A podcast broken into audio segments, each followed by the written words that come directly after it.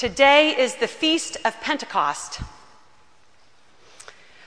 When I was in the Holy Land most recently, last fall, we had a few hours one afternoon to go and visit some places that weren't on the schedule of our trip. And one such spot was a place that I hadn't been to yet St. Mark's Church, which is the church built above the upper room.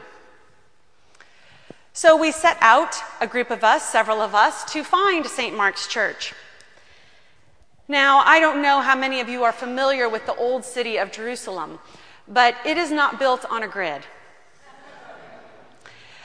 Also, because of the climate of that area, things are just built on top of old things.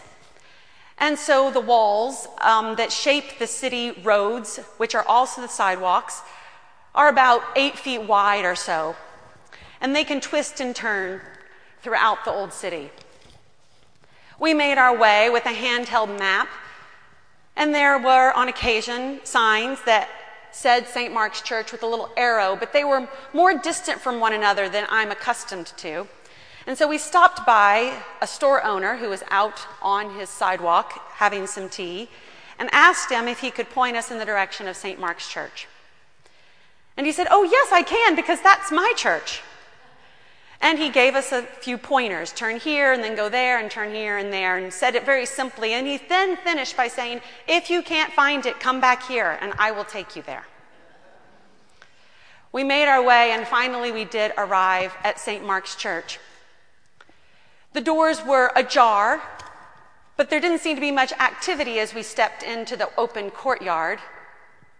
I did hear, hear however, some voices that were in an upper level closed off by a gate were the stairs that led to that upper level, but I could hear people up there talking.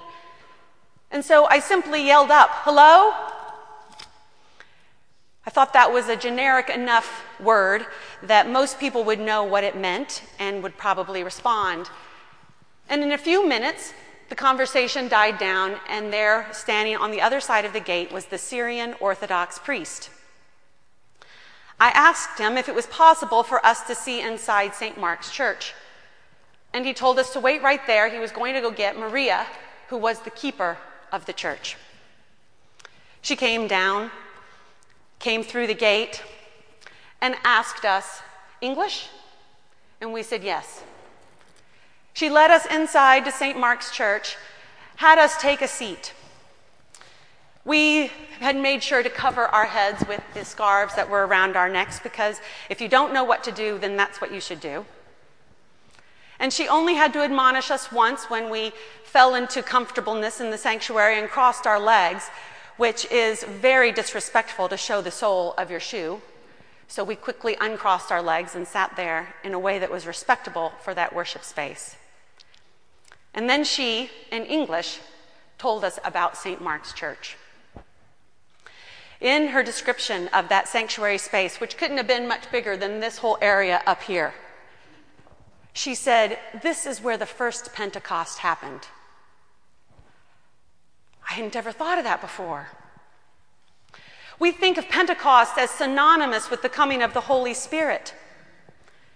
But Pentecost was a feast day in the Jewish calendar, is still a feast day within the Jewish calendar. Pentecost falls 50 days after Passover. And so, as we read about in the book of Acts, the Jews were gathered together for the Feast of Pentecost. All of them. And it was in that place where the Holy Spirit came and rushed through the sound like a violent wind, and something happened. People were changed. Maria reminded us as we sat there in that sanctuary space that the Holy Spirit had come before that Acts story. When the followers of Jesus were locked in a room out of fear. And Jesus came into the midst of them and breathed on them and said, Receive the Holy Spirit. Any sins you forgive are forgiven, any sins you retain are retained. Jesus breathed on the disciples and by putting his very breath within them, they received the capacity to go into the world with his message, even the power to forgive sins. This is remarkable. It occurs to me in listening to Maria talk about this was where the first Pentecost happened. I thought to myself, how many other Pentecosts have happened? The giving of the Holy Spirit in a way that transforms the very creation into that which is God's, making it new, sending it out into the world. And indeed, my friends, each of us at our baptism received the Holy Spirit. Pentecost happened for each and every one of us. Jesus came and dwelled within us as we were born, died, and raised again in the resurrection of Jesus. Symbolic in the water being poured over us, raised to new life. We are reminded in our baptism that we're no longer our own, we're God's. And Jesus dwells within us. And if Jesus dwells within each of us, Jesus deserves the primacy of being in each of us. We have been given the Holy Spirit to go out into the world. Now, what does this mean?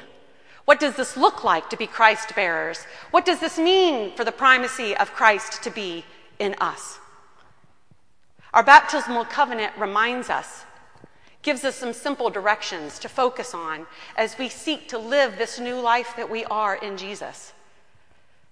We'll recite the baptismal covenant a little later in our service, but it reminds us, each one, of the commitments that we make with God's help to living Christ in the world. This is a difficult task, to be sure and one that we seriously can't undertake by ourselves. We don't have the strength to muster. Some of you might be aware that I have this bracelet on my wrist. I wear it every single day. Maybe you've seen it, maybe you haven't, but now you will notice it. I received it from a close friend after committing ourselves to something that we care deeply about that feels under attack. And so she sent it to me, her own idea. And on this bracelet says the word resist. Now, when I received this bracelet, I truly was conflicted about what to do about it. I thought, I don't know how to wear this. I don't want to live my life resisting. You know, the Wonder Woman movie is out now, and you see Wonder Woman with her arms like this, and I thought, I don't want to be that. I don't want to live my life like this. I don't want to be ready for a fight at every turn. Nor do I want to be on the offensive, always making sure to put it out there first and giving, making people feel like they have to defend themselves. I don't want to live like that. And so I looked at this bracelet and I thought, what am I going to do? And the Holy Spirit reminded me of the baptismal covenant. Will you persevere in resisting evil? And whenever you sin, repent and return to the Lord. And so I said to the Holy Spirit, But what's evil? And the Holy Spirit said, Let's talk about that. This bracelet becomes a reminder of my temptation to self righteousness. Self righteousness is evil. It wreaks a lot of havoc in the world. Indeed, I could be justified in my self righteousness since it's exemplified everywhere, claiming our rightness for the sake of what we believe in. But self righteousness leads to attacking of others and objectifying the others and the destruction of others. It prevents us from listening. It prevents us from being in relationship. It prevents us from being changed. And so this bracelet reminds me to resist, to persevere in resisting self righteousness. It reminds me to persevere in resisting impatience. This usually fits hand in hand, I find, with self righteousness. I mean, surely if everyone would just do things the way I had imagined and I'm explaining them, everything would be fine. Come on already. You changed your mind and now you're changing your mind again and now you're changing your mind back. How long will this take? But God says, have patience, persevere. I'm working in this. It takes longer than you think. So, this bracelet reminds me to resist impatience. It also reminds me to resist complacency. Oh, how easy this evil is. You see, the vulnerable aren't at my door. They're not knocking. They don't call my phone.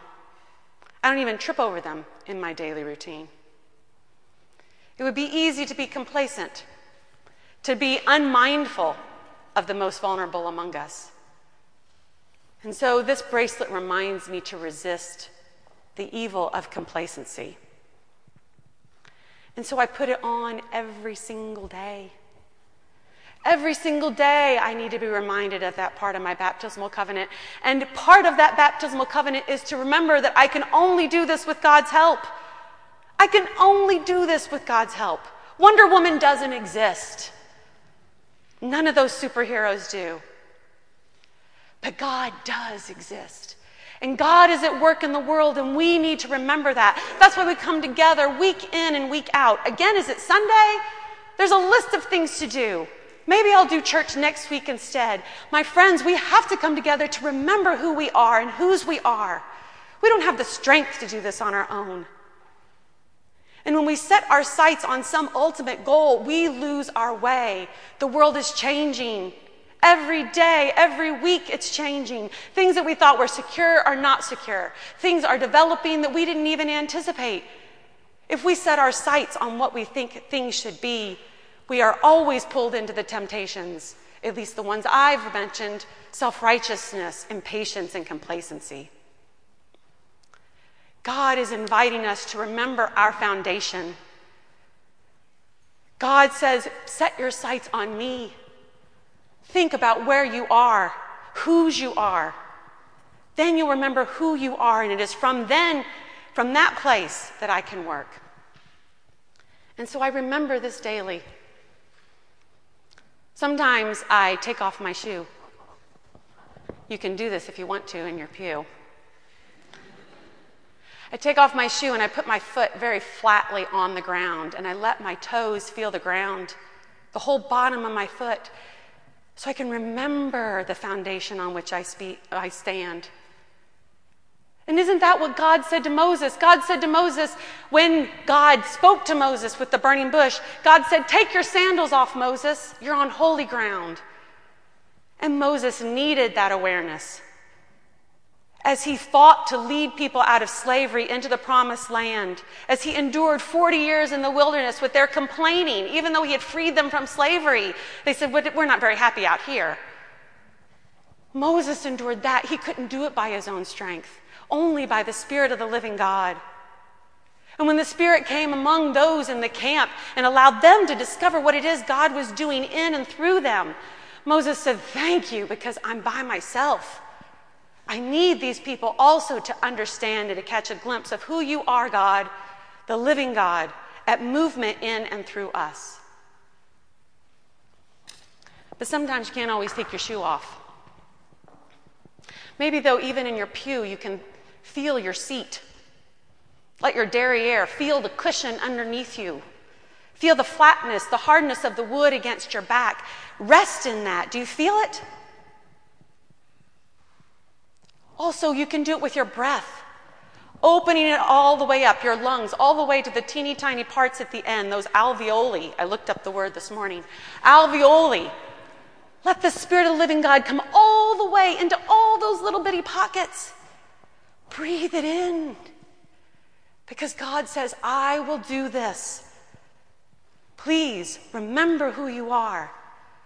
Remember your foundation, the very breath that is within you so that you can go out into the world and be my hands and feet.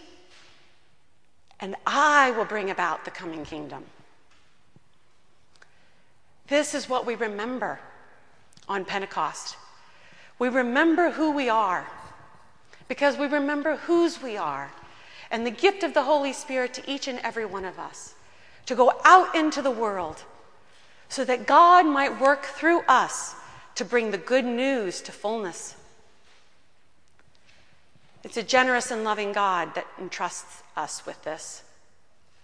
It's a merciful and loving God that entrusts us with this.